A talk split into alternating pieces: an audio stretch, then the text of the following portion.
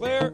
But it's just airplanes, so it's not. It's, not really noise. This is this is the best seat in the house. It's got a runway in the front yard. via Foxtrot and Alpha.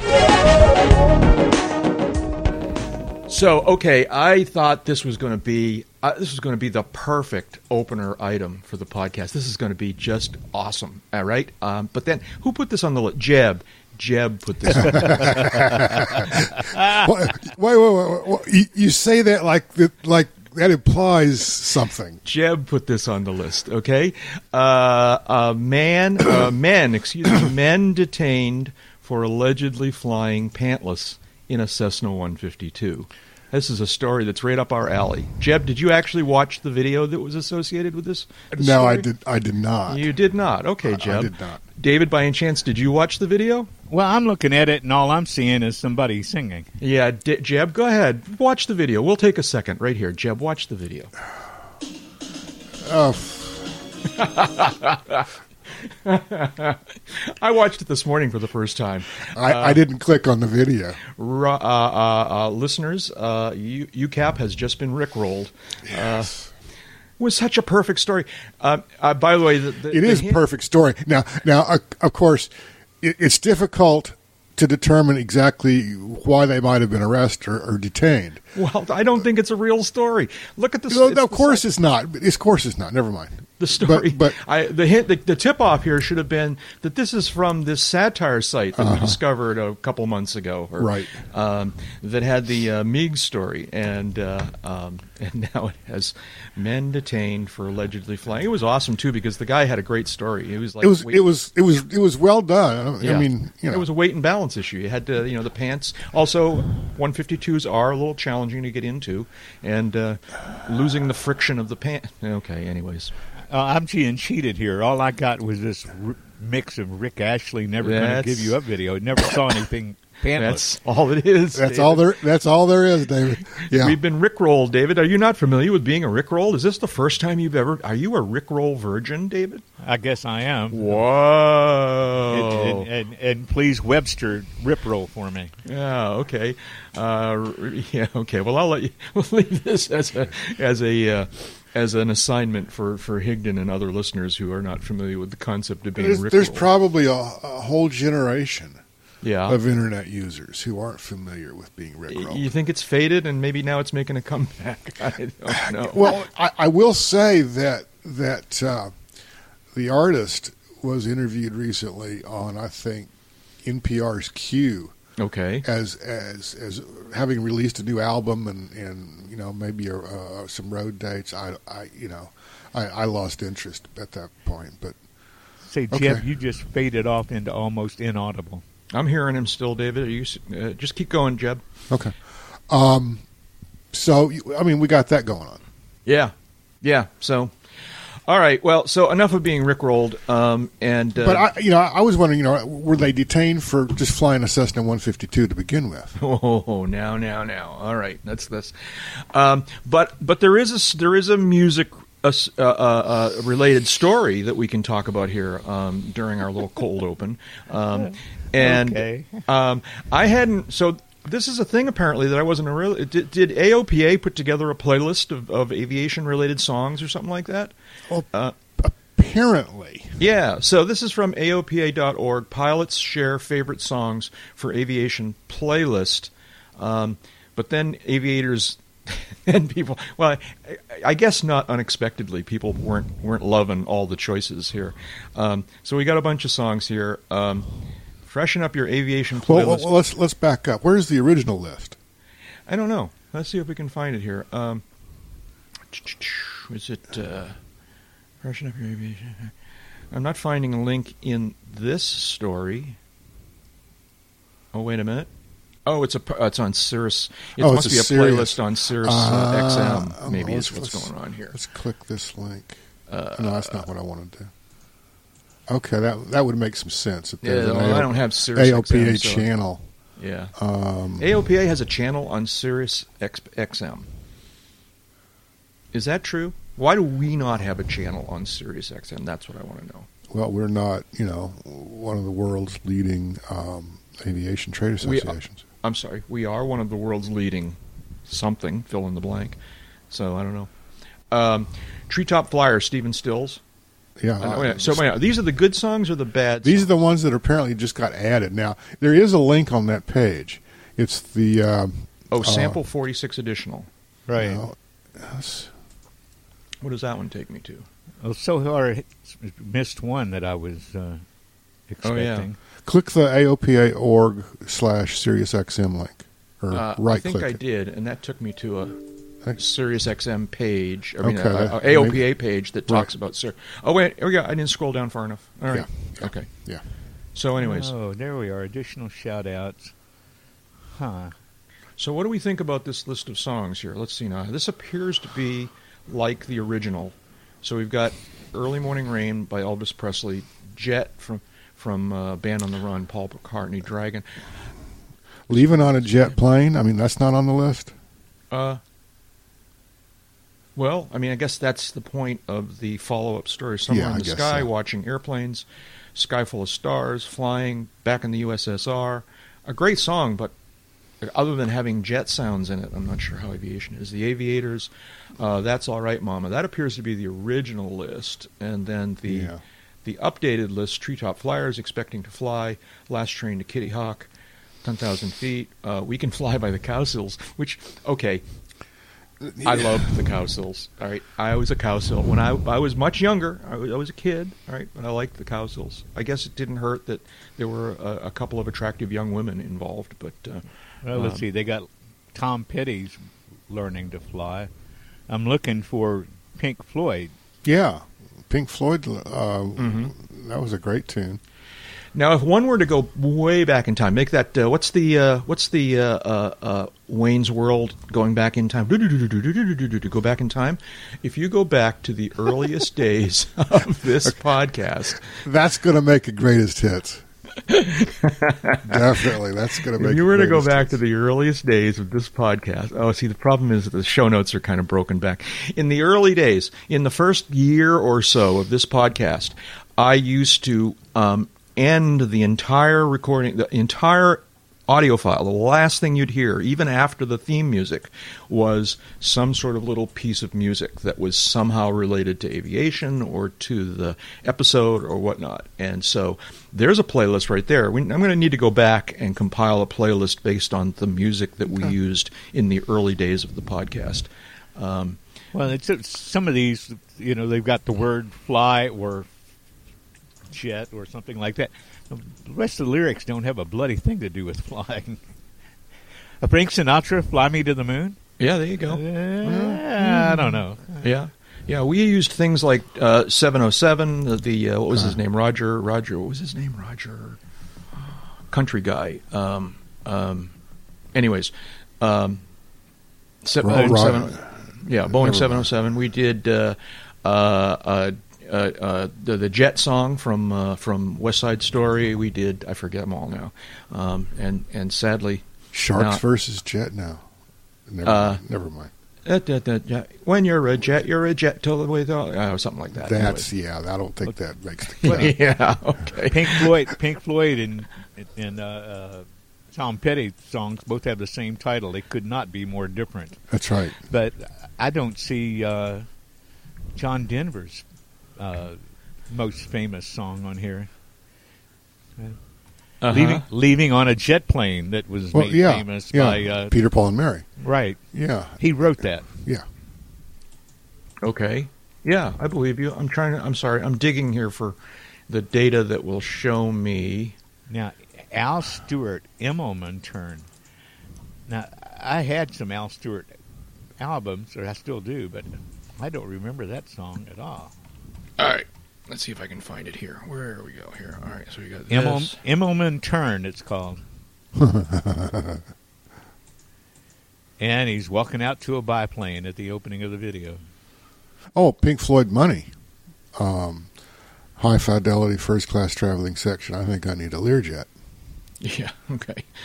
All right. Well, this information is not jumping out at me here. I'm going to have to do some research and compile the UCAP playlist, which would The be the songs official UCAP playlist. the official UCAP playlist, which is the songs that I arbitrarily and all on my own chose to be a little tag at the end of every episode back in those early days, until I became frightened that we were going to get sued by copyright. So, since it's arbitrary and you are the arbiter, so, Yes. so to speak, how can it be the official UCAP playlist when David and I don't ha- have no input into it? I control the horizontal and I control the vertical. Is pretty much my answer for all these kinds of things. In other words, I should just go pound sand. T- talk to the hand. Welcome, folks, to Uncontrolled Airspace, Jack Hodgson's General Aviation Podcast. I'm here with the two guys that I couldn't do this without. Send send him all the complaint mail, by the way. Yeah, that's right. I'm here with my two good friends who, uh, for, for uh, without whom there would never have been a podcast. Uh, first of all, Jeb from somewhere near Sarasota, Florida. That's Jeb Burnside. I'm scrambling now to, to kind of like win back your your uh, your your love. so, Laugh it up, fuzzball. hi Jeb, how are you doing this morning? I'm spiffy. I'm Yeah? spiffy. It's like uh, you know, it's 100 degrees down there already, right? No, it's Yeah. 80 something. It's uh, It's it, it's funny. I Yeah. uh, um, had the air conditioning on a couple of days ago. And Really? Yeah, it was. It was just to knock down the humidity. It was probably 78, 80 in the house without Uh-huh. it, and and that- that gets kind of sticky when it's humid. So I, you know, knocked it down a little bit. Last night I slept with it, with the windows open, the door open. yeah. Um, no issues. Um, but I'm going to pr- probably have to turn it on again. Well, I don't know. It, it depends. It's just been very humid down here. Right. And today it's looking like maybe uh, some of the humidity's blown out. It's hard to say. We got some we got some breeze going on, so maybe that's what's going on. Right, right. Yeah, because I was down. I was in Orlando a couple weeks ago, um, and yeah, it was warm. I was because I was in Orlando a couple weeks ago, and then I was also in Orlando a month before that, and the difference was night and day. I mean, January in Orlando, it was like I almost thought it was cold. Yeah, yeah, I let- get it. Let alone the uh, locals. Um, but then when I was back in late March, wait a minute, late February, early March. Um, it was much nicer, much what we would, you would like Florida to be in the uh, in the uh, wintertime. I shouldn't say this because people will like you know attack me. Yeah. For it, but I've only had to run the heat down here maybe a couple of nights this No, winter. no, you can say I in California. I hardly ever turned on the heat all year round in Yeah. California, so I understand completely. Yeah, yeah, no question. But uh, speaking of turning on the heat, uh, my other good friend, without whom I could not have done this podcast, is from the air capital of the world, uh, which is going to be blown away apparently at any moment. Uh, Na- now he's sucking up to us. Wichita, Kansas. David Higdon, how you doing, David? What's going on with you? I'm just a tongue-tied and twisted earthbound misfit. I. okay, I can't. Yeah, I, I was gonna. I was gonna draw the image of you taking um, Charlotte for a walk and and and holding her. She was like a kite on the end of the uh, of the uh, uh, leash. Um, it's been pretty windy out there in the Midwest, and uh, Oh yeah, it's much calmer today. The winds are below ten right now, and uh, uh, it was much. It was much more blustery yesterday, and temperature was in the high sixties. Uh, it was just a lovely day, except for having to lean south anytime you walk. yeah, okay, um, yeah. It's uh, yeah, it's turning nice up here. Um, it's going to get not sixty, but it's going to get into almost. It's going to get basically to fifty for the next three days here, which is a real treat for us here in New Hampshire um, Well- in mid March. So Getting out to do errands yesterday, I, I, I had an inspiration on what could be a new game to play on the street with your car yeah, on windy days. Dodge the trash dumpster. really, really. Well, yeah, we were talking about this before we pushed record. That uh, there's a bunch of news stories. I saw uh, a, a video of eighteen wheeler trucks getting literally just blown over. I mean, like they weren't doing anything dramatic, making turn. They're just driving straight down the interstate, and because the wind was a direct crosswind and very high, um, they were literally just getting blown over sideways by the wind. This is. Uh, you know, hearing a Oh, lot of oh, stories from the, like the guys with Colorado. the biggest the guys with the biggest fight were the ones with either no load or light loads on a box trailer. I would imagine. Yeah. Yeah, So- and, the, and you don't see flatbeds get blown over unless they got a really tall load strapped to them. Uh, it's it's the box trailers that really suffer. Right. That and like you say, as you say, the one- the one it probably has a, a weight issue too. If they're heavily loaded, they're probably a little bit better off. But uh, But it would have been a tough day to try to figure out when to taxi out from between the hangars to get on the runway because tell me about it. Wow. it was uh, so strong and so unpredictable when the gusts would come through. Uh, tree limbs down and, and junk like that, and and I saw almost no light traffic yesterday uh, coming out of uh, uh, Eisenhower, the old mid continent. And, and usually I see a lot of production flight tests and people going out in the evening now that it's staying light until after 7. And Uh huh. not yesterday, baby. Yeah, yeah. So, anyways, uh, yeah, spring into uh, winter into spring into summer. It's uh, it's an it's a brave new world as far as weather's concerned. Yeah. Um, Jeb, I think maybe could you move the microphone a little bit further away? Um, I'm about hearing heavy breathing from time to time, and if you could just Oh, that's just because some other tabs I have open. Yes, okay. Because you guys are never paying. See, now I'm going to lead this in. I was going to edit that little bit out, but now, No, no, no, no, no, no, but now I'm going to leave it in. Uh, what's going on in the world of aviation? Uh, follow-ups. Here we go. Okay. Uh, Follow-ups. Shield. Here we go. This is a I'm staying out of this one. no. Well, this is just we asked. We asked, and listeners helped us out here. All right. Uh, got a. Uh, I don't know. Was this? An, I think this was this was an email, maybe. Um, but uh, got a message uh, from listener John R. Um, who wrote uh, rhombus. Uh, th- he said, "Think a two-dimensional diamond." He said. Um, a square is a special rhombus. Uh, four equal length sides, opposing angles are also, excuse me, equal. And then he writes, 12 of these connected make a rhombic dodecahedron. Ooh, there we go. Um, dodeca means 12. Uh, hexoshield, he says, is just a trade name, so that's not really anything Okay. geometric, All all right. right? Um, rhombic dodecahedrons nest without gaps so that the balls, uh, without the gaps that the balls would naturally, that balls would, I mean, if you stop and think about it, if you floated a bunch of spheres on up the top of a, a pond or a pool or whatever, there would be openings in between, you know, the spheres, right? Because there'd be gaps. But if you have a, a, a, a rhombic dodecahedron, they will float and nest together so that there will be no openings, no gaps. Well, you know that's that's outstanding. I'm happy to know that, and I want to thank John uh, for strutting us straight. I just want to also point out, boys and girls, and all of those listening at home, this is what happens when you take wood shop and not geometry. well, it's both, right? You know, it's like it's like uh, uh, the the the meshing of two uh, two worlds or well, whatever. I you know? understand, but Yeah. So, I just, um, we, I just feel inadequate sometimes. yeah, okay. So, anyways, thank you to uh, listener John R for uh, for filling us in there, and uh, And our hats are off to all the dodecahedrons of the world.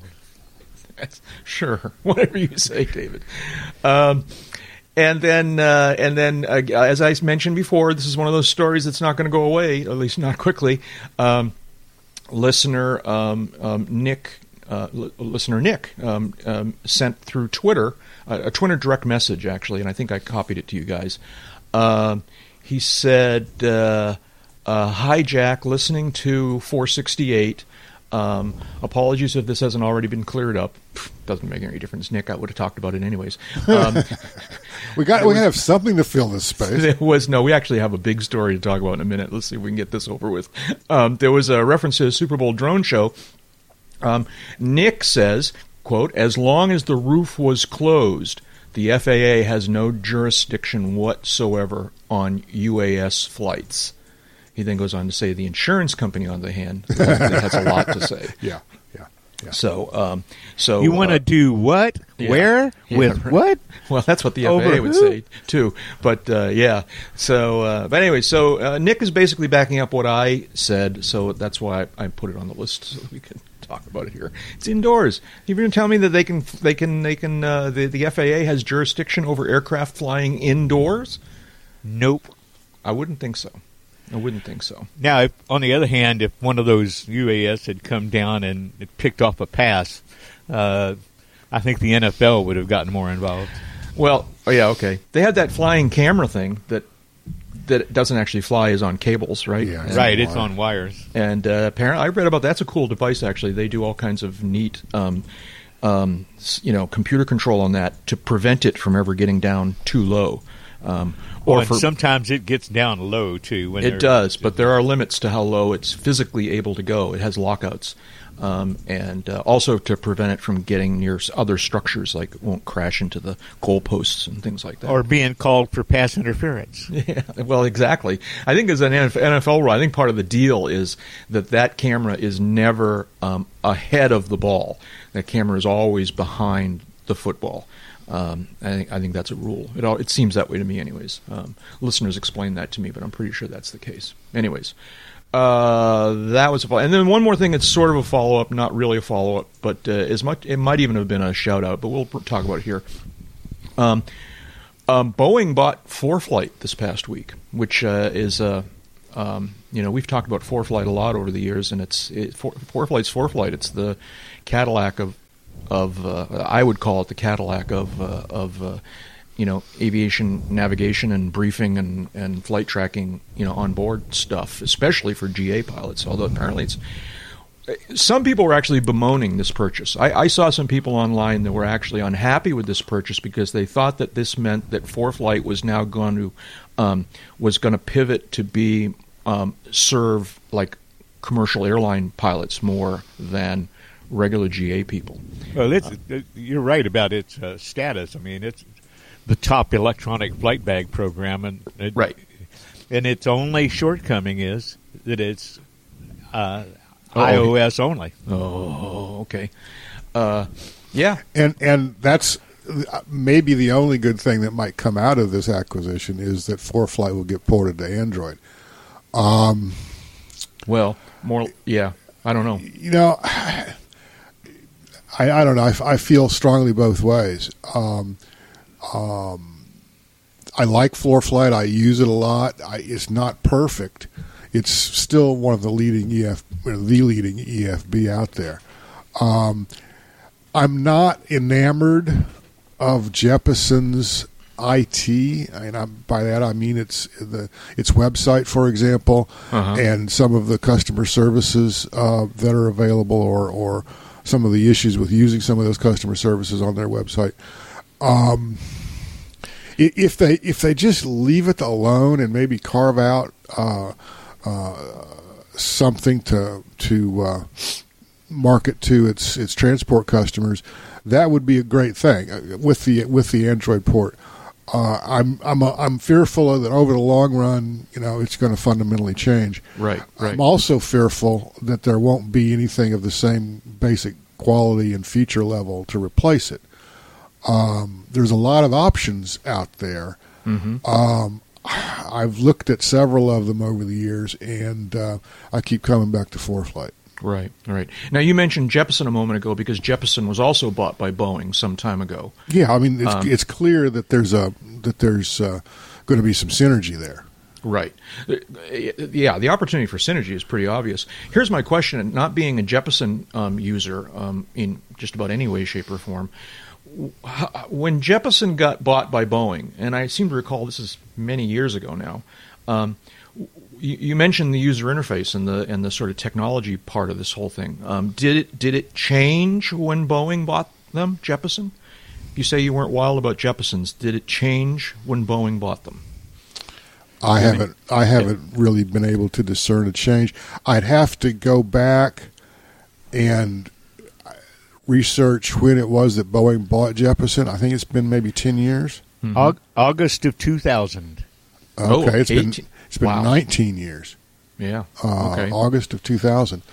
Um, well, I would I would venture to say that at that juncture in time, Jeppesen probably had a very minimal Yeah. uh, uh, web presence, um, if one at all. I'm trying to recall how in that time frame I got my uh, my database updates for the for the Mhm. 530, and I'm sure I got them by downloading them, but I don't recall um, if that was dial up, if it was web, if it was FTP, if it was something else. I'm sure that there was a front end in there somewhere. All of that having been said, I've never been impressed with with Jeppesen's front ends. Um, Okay. Yeah. just just a fact of life. When um, let's see now, David, what was that date you just said? August of Uh, two thousand. August 22, 2000. okay, Wow. The announcement came about a week earlier. because I'm just Uh, kind of I'm looking here. According to if I'm reading Wikipedia correctly, the dot com bubble crash happened in March of 2000. Interesting that that Boeing would have gone through with that purchase at that time when things were just going crazy. Although Jeppesen wasn't perceived as being a, a dot com company. I wouldn't. Yeah. Um, You know, Yeah. So I Oh, guess and- maybe it was unrelated. But I was going to say in 2000, most pilots, uh, I would venture, were still hauling around Jeppesen paper. Oh yeah. Uh, Occasionally, you still see. I, you, I wander a lot of uh, you know airliner airports, and uh, occasionally you still see uh, somebody wearing bars on his shoulder who's carrying one of those big boxy you know flight bag.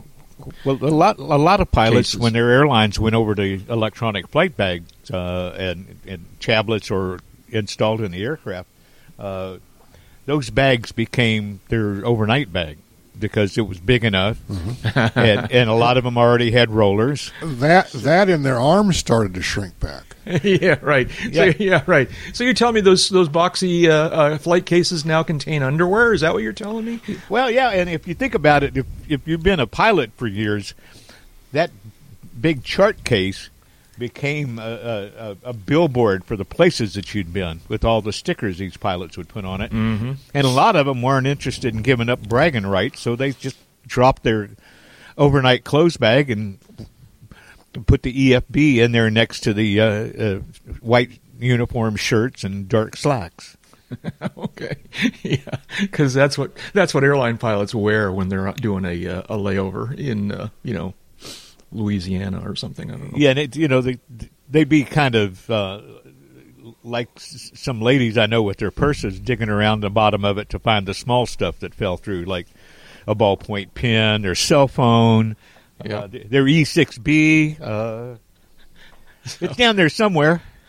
Excuse me. I'm, yeah, okay. I'm staying completely out of this. I think that was a good choice, Jim. That was a good choice.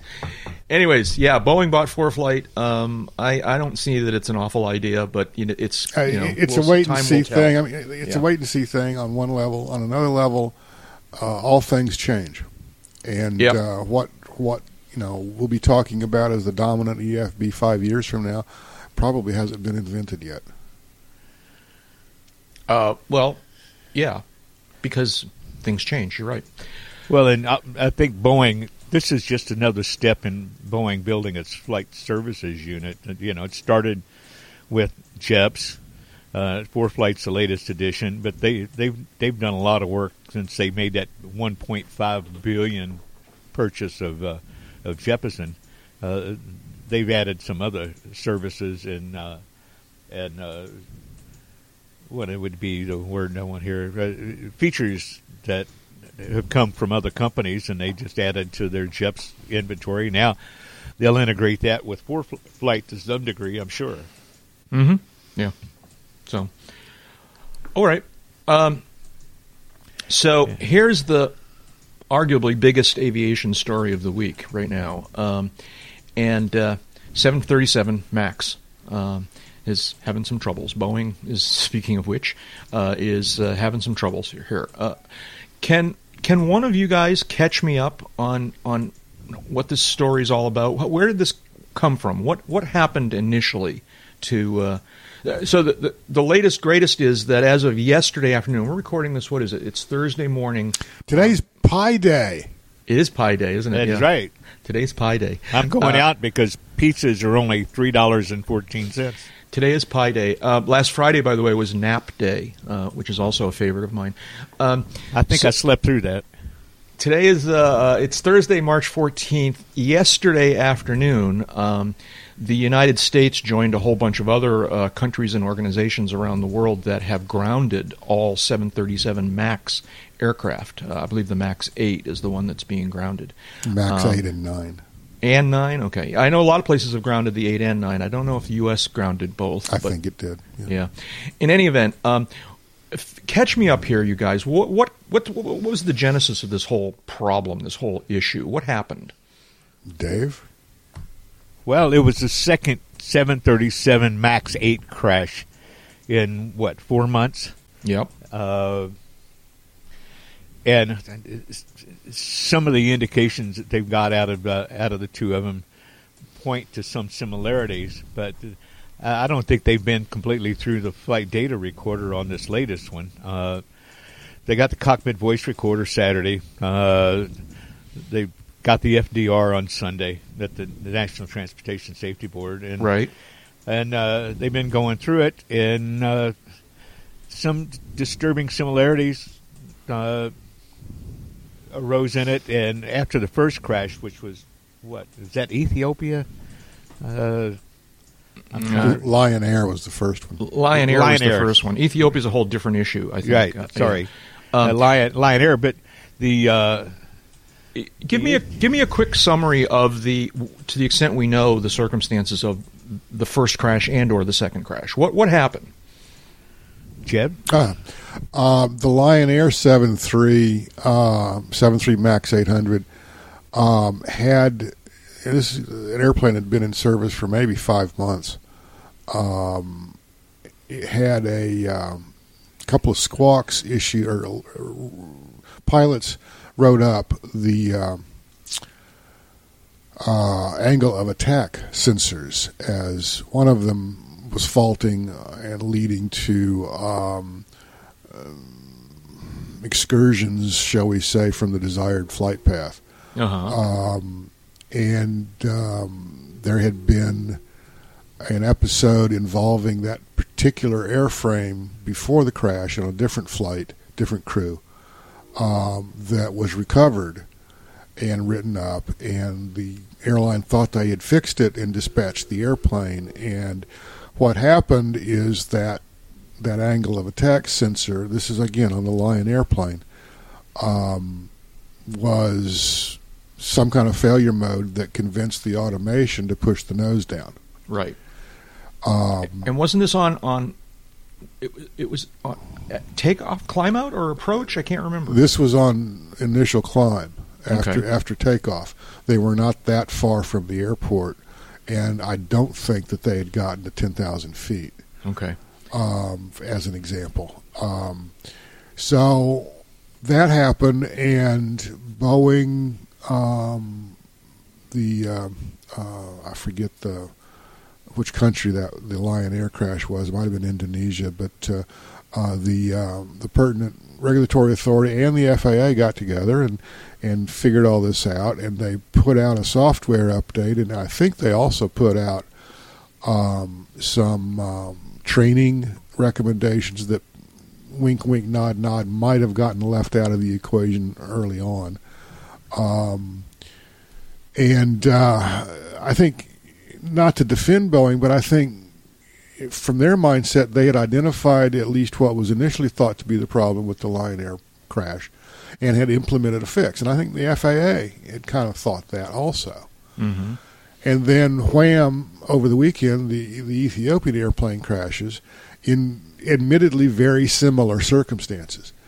Um, shortly after departure, hadn't gotten very far. Um, they, but they had no real evidence that this was a similar um, similar accident to the Lion Air until yesterday. Yep. And what happened yesterday? There was some ADSB data that was released by a private firm um, and that private firm had uh, supplied the same data to NTSB, Boeing, and and the uh, um, um, Ethiopian authorities um, that indicated that the flight profile was similar to what we know about the Lion Air crash. Mm-hmm. And that was kind of the, the straw that broke the camel's back. Sure. And that's where we are. Well, and I think, eh, though, was it yesterday or the day before? Also, what happened correct me if I'm wrong about this. I think I'm correct. Um, uh, some national news organization, I want to say it was Mother Jones, um, dug into the FAA, I believe it was the ASRS database, and discovered a handful of pilot reports right. describing very, very similar misbehaviors on right. the part of uh, 737 Maxes that did not result in crashes but resulted in big scares. Yeah. I, I don't know what to make of that, and I'm not going to go do the research, but I, I wonder if we did the same kind of search on other aircraft models that we might not find similar Ah, okay. reports, All right. uh, Maybe. and, per- and perhaps more of them. Um, there were, and I read through those this morning. Uh, James Fallows on um, the Atlantic Magazine site had um, quoted, I think, verbatim, all of them that were pertinent to the seven three Maxes. Uh, and, you know, yeah, there's a couple of head scratchers in there. Um, some of that is simple and common uh, automation bewilderment. Uh, I hesitate to say that the crew didn't know what the automation was telling them, but they couldn't make sense of what it was telling them. There was one report that there was a, on the ground. There was a before flight. There was a, a light that was in had, uh, an indicator light that had been illuminated. It was called. It was labeled MAINT, M A I N T, maintenance, short for maintenance. Okay. Yeah. And the crew is like, all right, what does that mean? And start looking through the book, and they cannot find it. Guy did a apparently did a search like an electronic bag, electronic flight bag for the the letters M A I N T, and could only find two references to it in the entire ops manual, and none of them ad- addressed the issue. Mechanic came on board after they called maintenance. Mechanic came on board and said, "Oh, that's a system. That's a ground only system for for the for the mechanics," and the flight crew didn't know that. Now, I don't Yeah. know. I don't know what that says or what that means. I, I don't know enough about the airplane or the operations uh, to to you know cast an opinion, but I'll bet you again you'll find similar entries for other aircraft types in that database. Now, now, isn't that part of this story though that um, it's we keep finding incidences or in, yeah, incidences of um, the the automation on this aircraft is not documented completely, or at least Well, not that- documented in places where the flight crews are able to see them, That- and they haven't been trained up on some of this behavior. Yes, That- no, That apparently, um, at least has been or was a side issue. Um, some U.S. Let me put it another way. Some pilots for U.S.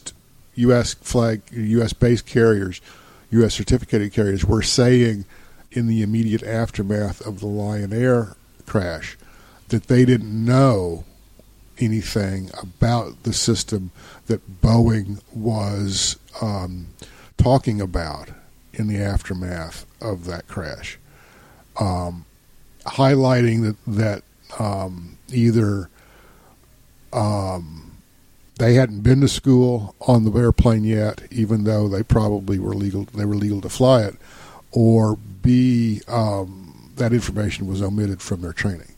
hmm Um, apparently, um, the uh, type rating for seven three something or other is usable on the seven three Maxes. I don't know how that works, but reading from some of those ASRS reports, you know, here's a crew that, that has never been trained on the Max, but is flying it on the line. Um, they're current, they're legal to fly seven threes, but they've never flown a Max before. So, what does that tell you? Um, I don't know. I, I, I, I'm, I'm very, very ignorant about the whole thing, but it seems like a bad idea. Um, I, I, that's just Well, it kind of does to me too. But um, Yeah. you know, there's there's I, I don't know the authorities under which they're doing all that, so I, I Right, can't really right. uh, um, shed or I can't really uh, uh, judge you know, it. and it, it, yeah, it kind of begs the question. I mean, we, we and we talked about this in a very unrelated way in an unrelated situation before. At what point is a 737 not a 737 anymore? And I don't quite understand the differences. You know, we talked about the fuselage shape and length and whatnot, but oh, it's it's it's, now the systems are becoming dramatically it's different. it's it's Pratt and Whitney's fault. Is it really? Yeah. Okay, Dave, Um, Dave, isn't David. it? I missed the question. Sorry. it? It's Pratt and Whitney's fault. All these problems with the 737, the new gen uh, 73s, isn't it? Well, the uh, airplane's been what since, since the '60s? Uh-huh. Been in production. Yeah. Uh, you know, the 100 they, people used to call Fat Albert because it looked like a little cigar with engines on it. Uh, they, obviously, the airplane's grown dramatically. The systems have grown dramatically, but the, to best of my knowledge, the fuselage has only gotten longer, not bigger in diameter, because they build the entire fuselage down here in Wichita at uh, Spirit Aerosystems Right. and it's shipped by rail up there with the avionics already in the cockpit. Uh, they hang the engines, uh, the wings, do the interior up in Renton, and then send it off to the world. And they're doing about 51 a month right now.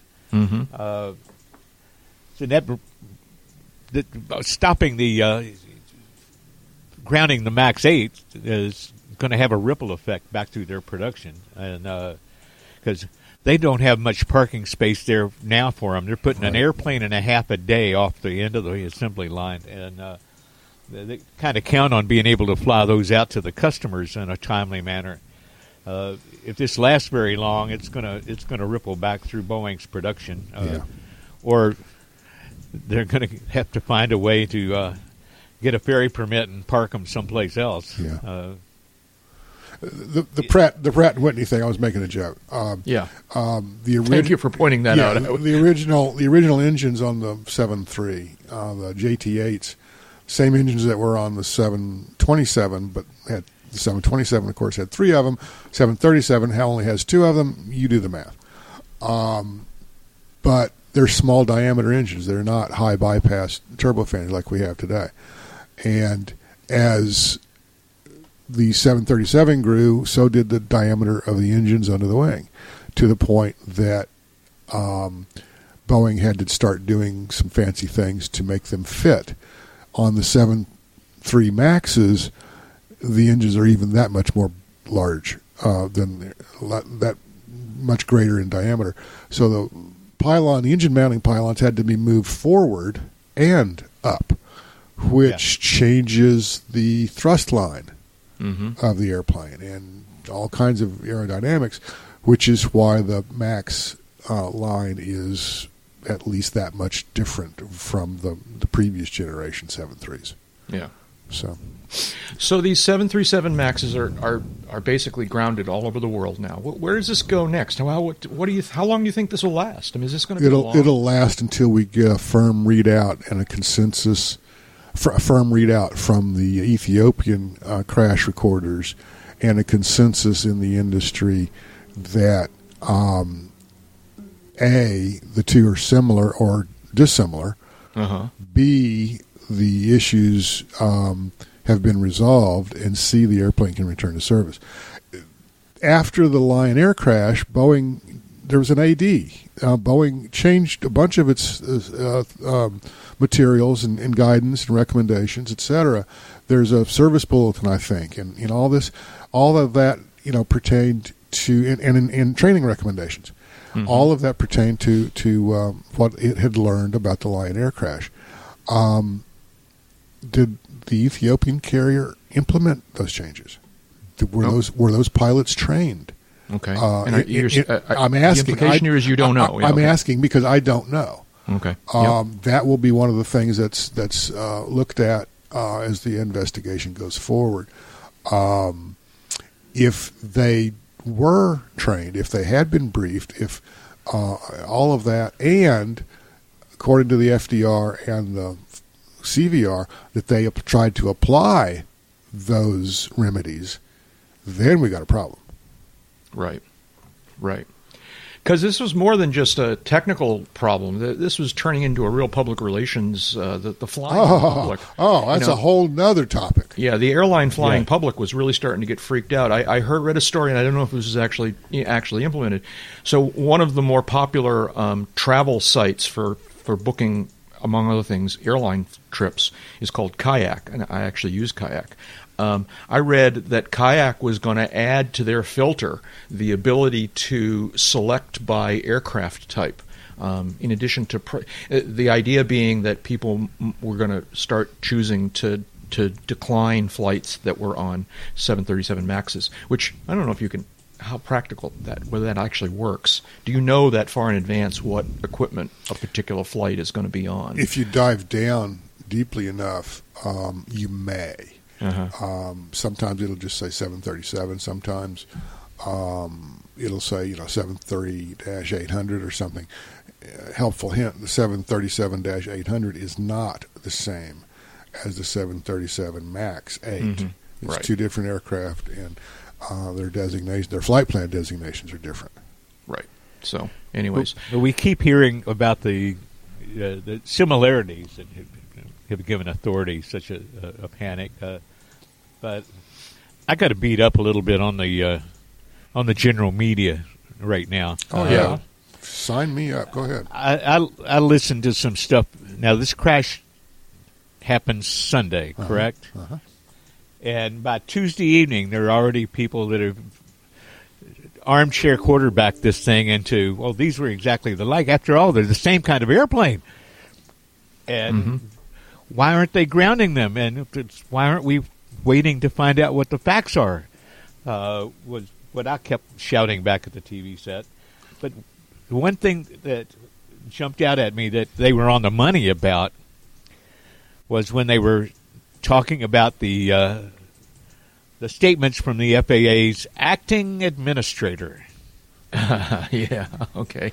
How Okay. far how far are we into this term Yeah. To still have a freaking active uh, acting FAA administrator? And even Dave. worse, nobody nominated for the bloody Dave. job. Dave. Yeah, yeah. Uh, Dave. why is this in the hands of an acting? David, Jeb, go ahead. Be careful what you wish for. yeah, right. yeah, Yeah. Uh, it's it's unconscionable on on uh, on the government management side that we still have Well- actings running so many of these agencies. And We've the also guy doesn't the guy doesn't have all the authority to do everything the administrator should do because he's acting. Right, right, and, and that's you know, yes, that's a bad thing. That's a bad thing. I mean, there was there was it was a story. Wasn't there a story over the last few days that there was some sort of rumor floating around that Boeing was ready to push a, a patch to the uh, software, but that got delayed because of the government shutdown. exactly the, the the FAA approval of some of the steps that Boeing has taken since the Lion Air crash. Implementation was delayed because of Thirty the gov- bloody days. because Yeah. of the government shutdown. It's Yeah. exactly right. It's been it's a repor- mess, being a whole- reported anyway. So it's, Um, yeah, there's it's a big mess. Yeah, It's a mess a whole bunch of different ways. Yeah. And, uh, um, we're going to be back on this podcast a week from now. Hopefully, a week from now, there'll be a little bit of a development here and we can talk some more about it. So, uh, unless you have something you wanted to close us out with, let's move on here. yeah. Anything? Uh, don't second guess the NTSB. okay. Because you're saying the, S- the NTSB is trustworthy. We, we like the NTSB. Yes.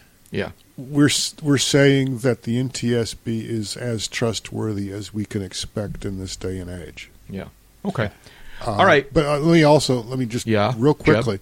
Um, all of this is certainly news, but I think the the uh, once we start learning more about the 767 that crashed outside of Houston a couple of weeks ago, that's going to make news too. Right. And that's, uh, yeah. There's a bunch of. we got we got a link here. Yeah. Yeah, we, well, uh, uh, and we I'm don't, trying we don't think have to whether do that now, and we may Yeah, not I even, think- we may not even have time to ta- talk about that. I just wanted to get that on the record. No, I, I agree. Um, so there's two things on the list now. Um, I'm going to do a little a little uh, in in public view probably um, list maintenance here. Um, the next thing on the list is a uh, a, a, a somber, touching, heartbreaking um, um, message that we got from uh, uh, UCAP listener Sean M.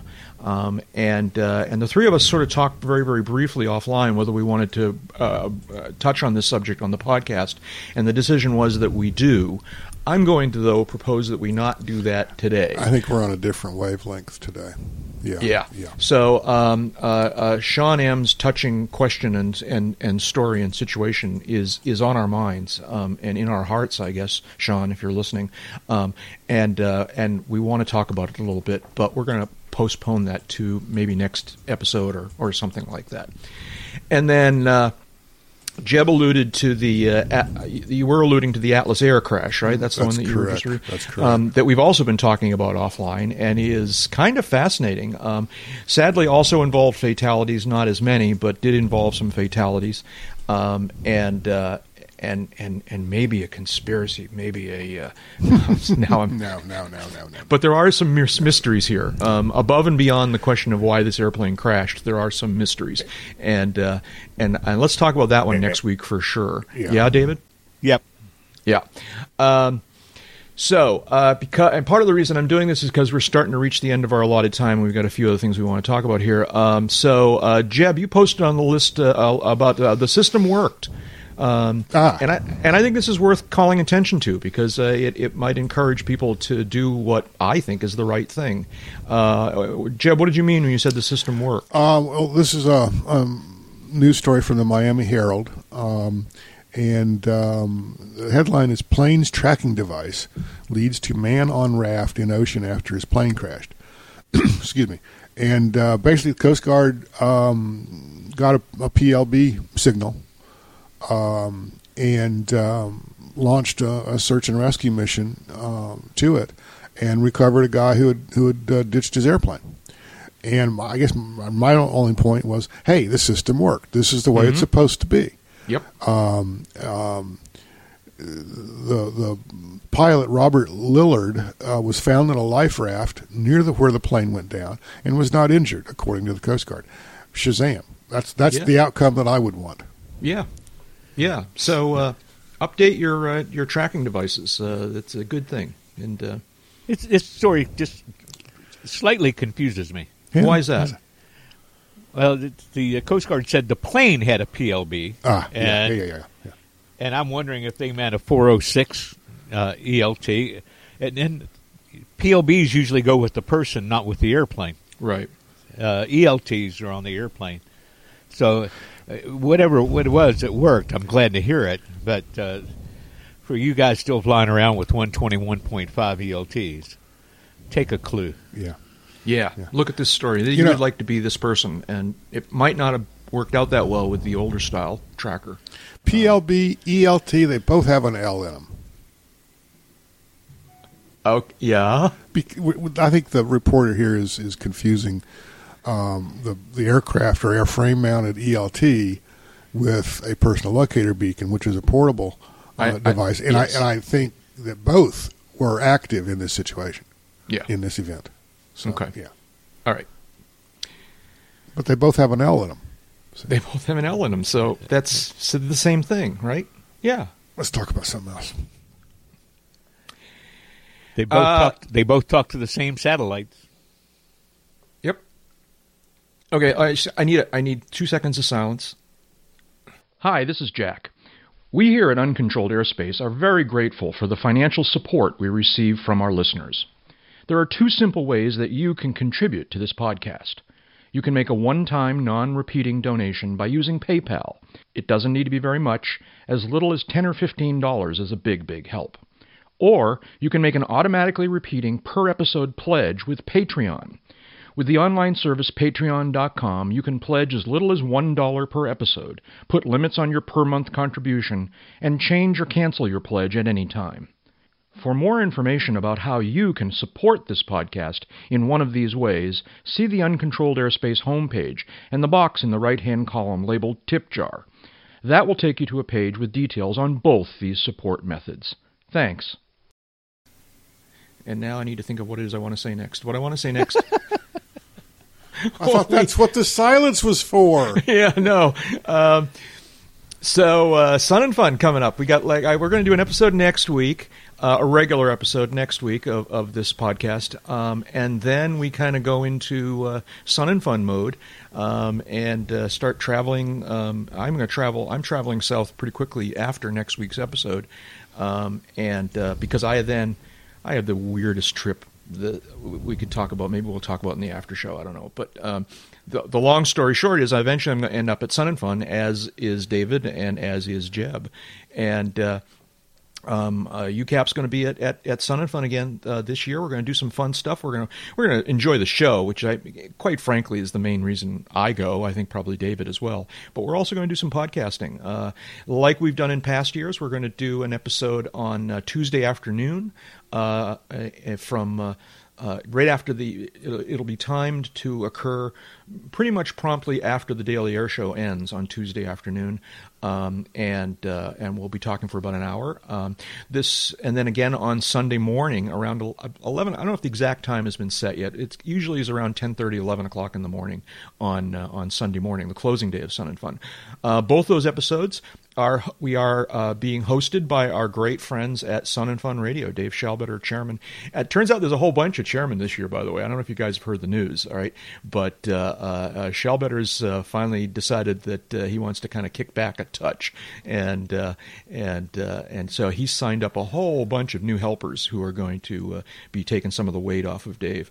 Um, but uh, they all, um, Dave and all of his uh, uh, volunteers there, are terrific hosts and great friends of ours. And uh, those two episodes that I mentioned just a second ago will be uh, done from the deck. We will be doing them live on the radio air of Sun and Fun Radio as well as on the live internet stream of Sun and Fun Radio, and and then we'll also be recording it and packaging it up to go on to our podcast stream as well. So looking forward to that. We'll do a bunch of dailies like we always do from uh, from Sun and Fun, and then just all in all, it's going to be a great week. Um, so uh, cool beans. I'm I'm looking forward to it. I always look forward to Sun and Fun. Sun and Fun's my favorite, and uh, and uh, um, you know we're going to get down there. If what I do you guys think? If I Are you- lived in New England, it'd be my favorite too. well, no. You know what? Interestingly enough, Sun and Fun happens sufficiently late in the s- season, if you will, the spring, um, that almost every year it's like, well, but now I don't want to. You know, if this had happened a month ago, I'd be chomping at the bit to go to Florida. But now it's like late March, and it's starting to be nice in New England, and uh, so. Uh, it, I, I go to Sun and Fun not for the weather. I go to Sun, I come down in January for the weather for sure. Um, but in late March, I come down to sun, I come down to Florida for Sun and Fun. It's a lot of fun. I enjoy it. Um, yeah. We need to, to uh, update folks on uh, Schallbetter's request. Yeah, we do exactly, and I was going to get to that. David, Okay. you want to kind of I uh, uh, kind of summarize what's going on with Dave's request because apparently they had some some problems and they need a little bit of help. Well, you know, Florida in the springtime uh, like, a little like Kansas in the springtime. You could, you're uh, a candidate to have some uh, uh, some of the weather uglies come through. And uh, a few days ago, the Sun and Fun radio station took a uh, lightning hit, and it uh, fried some of the equipment that was attached to, to the antenna.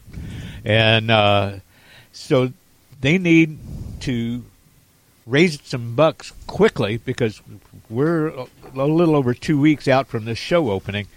So they have a. Uh, we'll have the link on the website, but uh, Dave Schallbetter, the uh, chairman, has offered uh, a uh, set of promotional pieces, a spinner prop. You can have it shipped to you. You can pick it up at Sun and Fun.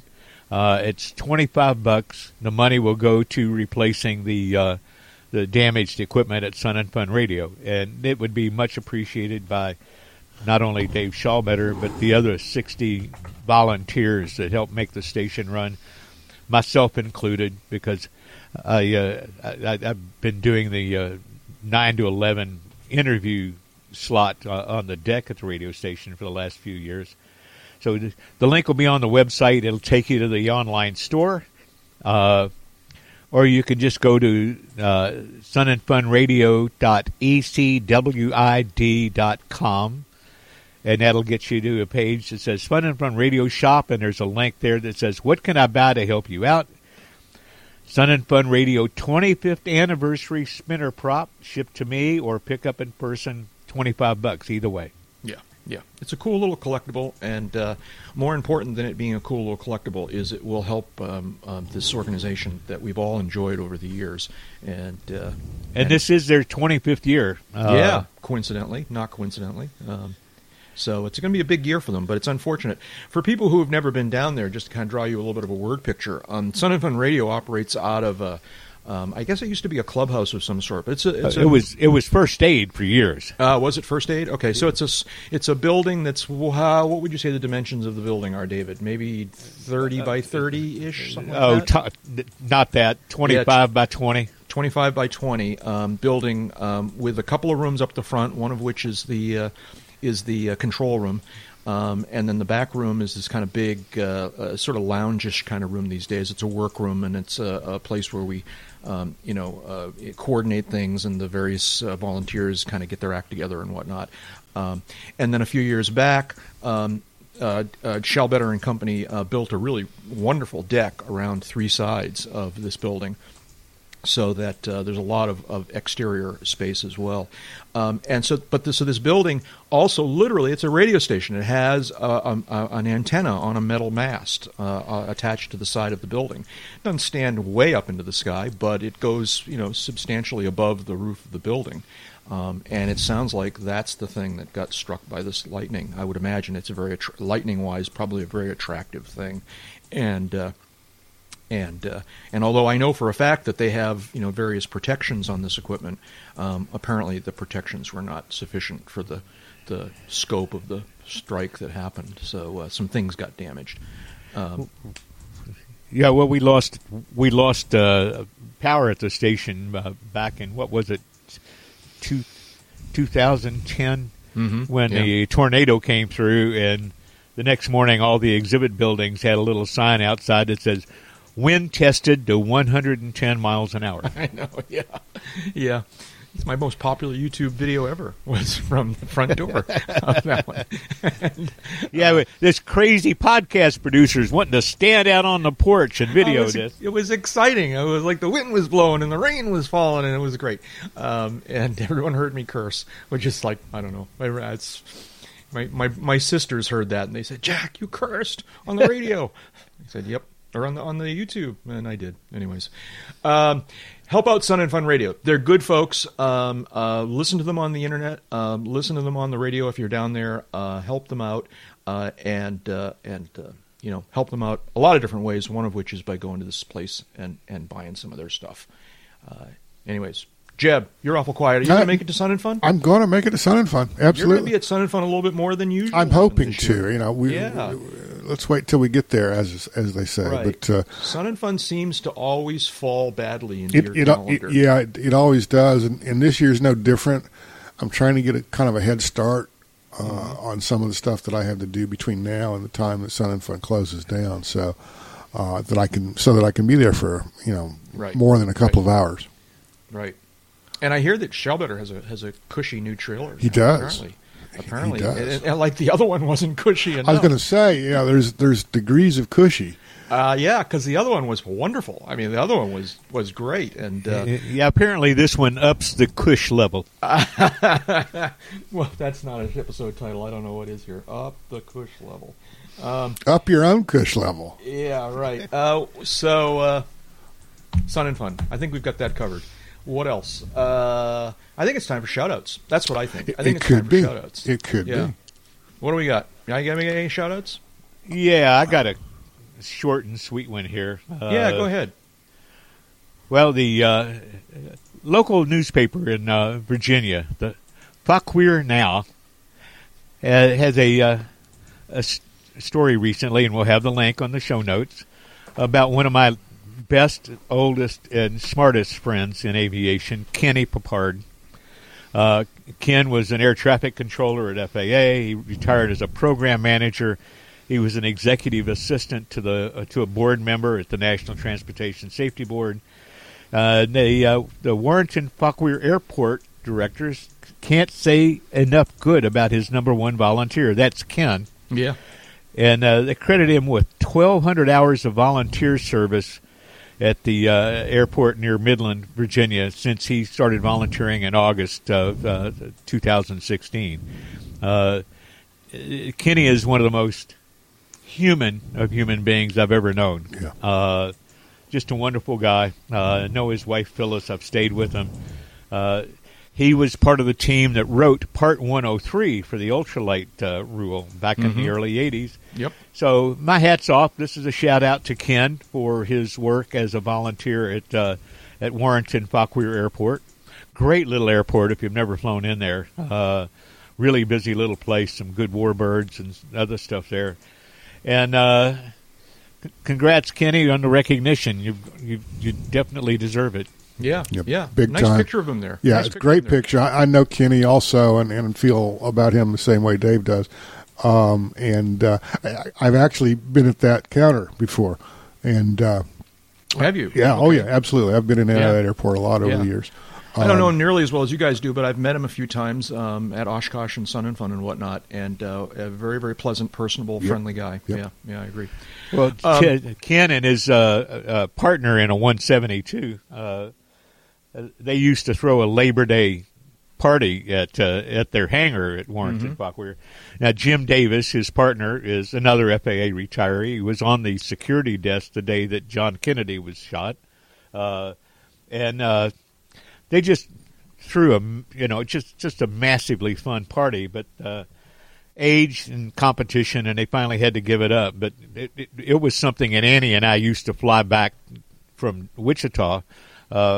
It was one of the reasons why we would come back to D.C. on uh, on Labor Day weekend, so we could go to Kenny and Jim's party.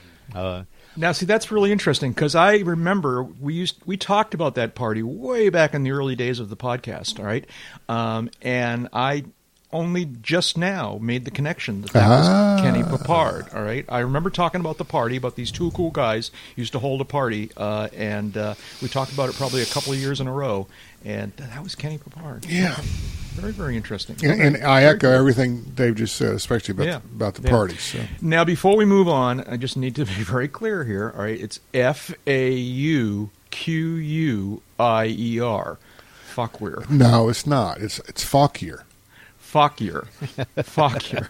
Okay, because when David started this sco- story just a minute ago, he scared the crap out of me. That's what he did. All right, fuck you, But- queer. but Jack- Fuckweir. Yeah, Jack, yeah, you control the horizontal and the vertical. So so why were you scared? yeah. Okay, well, that's my story, and I'm sticking to it.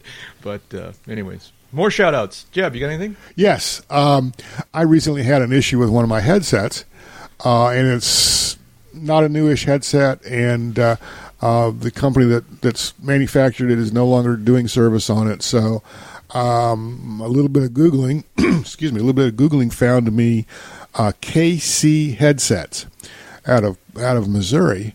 Uh, www.kcheadsets.com and uh, for uh, way less than it would have cost me to replace the headset. Uh, I have a brand new functioning headset, repaired, cleaned up, uh, all this kind of stuff done, and uh, I'm, I'm very appreciative to Terry Garber at KC Headsets for taking care of all that for me. So just throw that out there. Very cool. Yeah. you know, hubcaps are, are one of those things that are going to be like payphones someday. Uh-huh. People are going to go, hub what? Uh huh. Oh, okay. I see. I get it now. I get it now. Uh, Jeb, how's Amy? I know you guys uh, you hung out with Amy for a little bit. Yeah, we did some flying. Um, when did we go fly? We went flying Saturday, actually. Um, she flogged me mercilessly um, under the hood, as is only right. Yeah. as is only right. Yeah, um, and um, had a good time. Bought her lunch, and uh, Now, uh, so, were you aware of the fact that I was the one who called her that during your lunch? yes, I was sitting Okay. right there. Yeah. Yeah, I know. Yeah. Okay. So, uh, yeah, I happened to call Amy. I had Before she question for her. said anything to you, she said to me, "Says it's Jack." Yeah. So I called her. I called her, and she said to me, she said, "Oh, I'm sitting here and I'm trying to order the most expensive thing on the menu because Jeb just told me he's buying lunch." Right? That's exactly what she said. yeah. And I told her, and I don't know if she repeated this part to you, at the, as we were hanging up the phone call, I said, "I said you, you need to tell Jeb that Jack said to buy the most expensive fish and chips on the menu." that didn't come across. That part didn't come across. She she might not be clued in on on, on, on that. Kind Well, of a- Amy, uh, if if you're hearing this, uh, uh, a tip of my hat to you because you performed like a true journalist. That's right. That's right. So, anyways, uh, hopefully we're going to get Amy on the show uh, on that first episode at uh, Sun and Fun. She's apparently only going to be at Sun and Fun for a very, very brief period of time this year. Um, so we're going to try and get her uh, on that uh, that Tuesday night. So. So that's a teaser for people who are Amy fans, which is just about everybody who listens, it seems, rightly so. Uh, other shout outs. Anything? You guys anything? Or is, Well, there, there is this one other thing. Uh, Let me open this real quick. Okay. Um, this is on the AOPA website. Um, what is supposedly the last unrestored um, P51 P51D Mustang yeah. is is is up for sale. Uh, apparently, it's going to trade in, in April, I believe, is is what uh, uh, what I came away from this with. But uh, um, it's been sitting in a warehouse, a hangar in Texas, uh, for decades. Uh, it is complete. It is unrestored. It is original, um, and it is going to be on the market. And it's going to go for all the money. Uh, oh yeah, I would imagine if it's if it's in you know if it's in natural condition. Yeah, so this, this is uh, its, its serial number starts with 44, which means it was manufactured in 1944. And Mm-hmm. and I, I'm not going to read the whole story, but it may or may not have seen war service. Um, but uh, anyway, um, let me see. This is uh, Wilson Connie Connell, uh, nicknamed Connie Edwards, uh, and he wants 4.5 million for it. So. Yeah. Okay, that's a lot. Well, you know, we're going to have Not to out of the realm of possibility. We're going to have to spike the Patreon thing a little bit uh, i- if we want to bid on this. But Well, it, it, it's not just the airplane that the guy's selling. He's got no fewer than 20 Rolls Royce Merlin engines, Yeah. along with more truckloads of spare parts. So that 4.5 million, you get the airplane, uh, you get the extra Rolls engines, and uh, Rolls Merlin engines are rare enough that you can probably make your money back just selling a, a half a dozen of them. yeah, you could, you could, you could sell them. You know, uh, here's a nut. That's five thousand dollars. You know, uh, um, here, here's a here's a, a valve stem. Here's you know that's ten Yeah. Jeb, you drifted off in the past. I'm sorry. I, I, distance. I leaned back. I was going to say, you know, here, here's a valve stem. That's ten thousand dollars. Um, you could part these things out and Oh, yeah, never yeah. never have to worry about a thing ever again. Right, but don't do that. But don't do that. No, no Don't do that. no, no. Keep it a flying piece of you know airplane, and uh, yeah. And, and and this is a this is a veteran warbird because in the uh, late '60s it was shipped to Guatemala, where it and others like it created the Guatemalan Air Force's first combat capability, which accounts for the uh, camo paint job that's in the picture. Because when I first saw that, I thought sure that that was a, a, a Messerschmitt because the Germans painted them a lot like that. Yeah. But no, it spent time as a uh, uh, Guatemalan Air Force fighter. Sorry, nothing against Guatemala. Well, I may live there one day. Yeah, there, there you go. really? Okay. Well, I mean, that might be an after show thing too. Um, all right. Cool. Anything else? For- Fork time, I think. It's time Fork to stick a fork in this one. Uh, thank you guys. you really are. Oh, never mind. I'm done kissing. what? I'm done kissing. Say up. it. I, I started the episode kissing up. I'm not doing it anymore. That's it. Um, it it's yeah. Jeb Burnside. Thank you, Jeb. Uh, it's always a blast. Uh, Jeb is a freelance aviation writer and editor, serving as the editor in chief of Aviation Safety magazine. Jeb, what have you been up to? I have been up to um, basking in the glow of having finished the the April issue recently.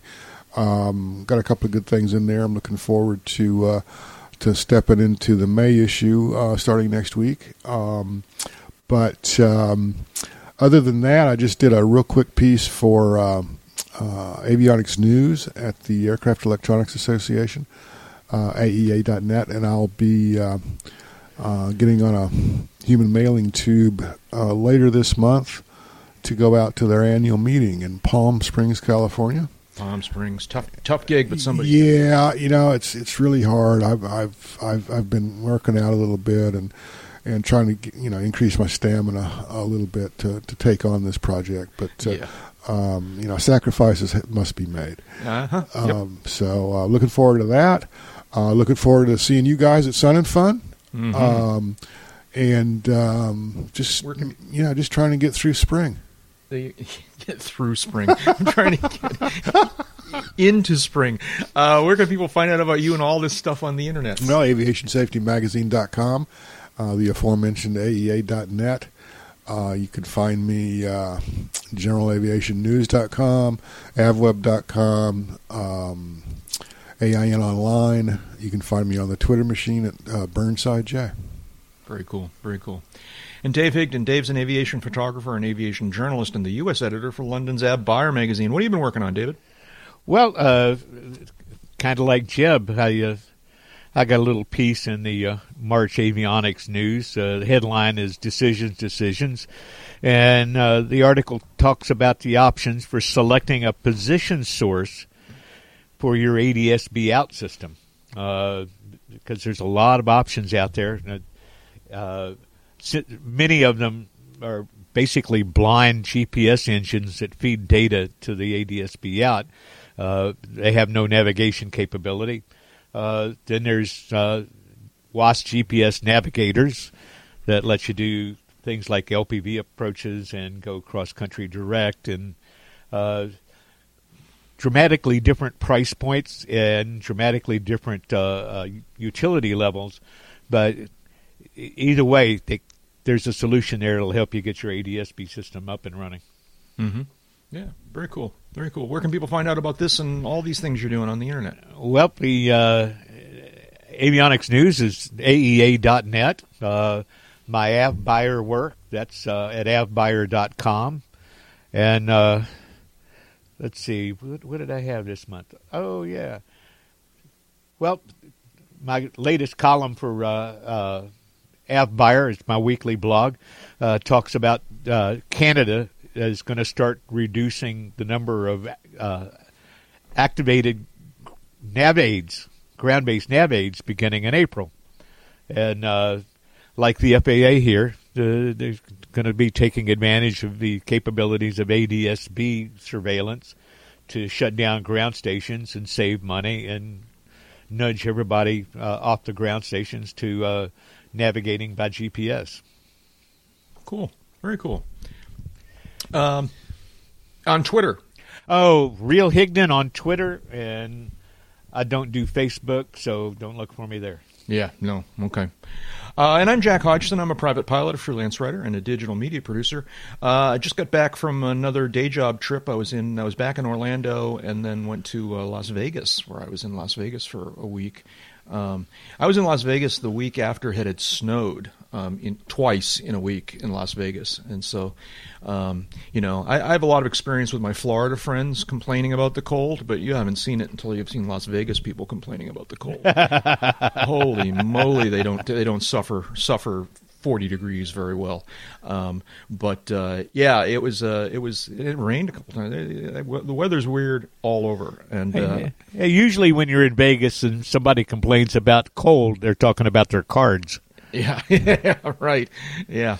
So uh, yeah, so I was in Las Vegas for a little while, and uh, and now I've been I'm home for a week and a half or so before I uh, leave on my uh, crazy weird trip to uh, to uh, ultimately to Sun and Fun, and but yeah, just keeping busy and, and, and waiting for spring to arrive, and uh, it's, it's Jeb's waiting for it to be over, and I'm waiting for it to start. it's all about the the, the yeah. temperature of the swimming pool water. Yeah, I, yeah. Well, I know it is. I yeah, I know exactly it is. I, you you pay a lot of attention to swimming pool temperature when at least the times I've been visiting. Um, you've got me paying attention to the lake level water at the same, you know, uh, in a similar kind of way. But uh, Let's see now. Uh, you can find me on uh, online uh, most places by using the username Jack Hodgson. That's my first and last name bumped together there. Uh, for example, YouTube.com slash Jack Hodgson, Twitter.com slash Jack Hodgson, Patreon.com slash Jack Hodgson. On, on, Amazon, you can search for our Around the Field books in the book session. Se- easy for me to say. Have you done this before? Uh, you'd think, huh? Uh, on Amazon, search for Around the Field in the book session section. and yeah, all right, I give up.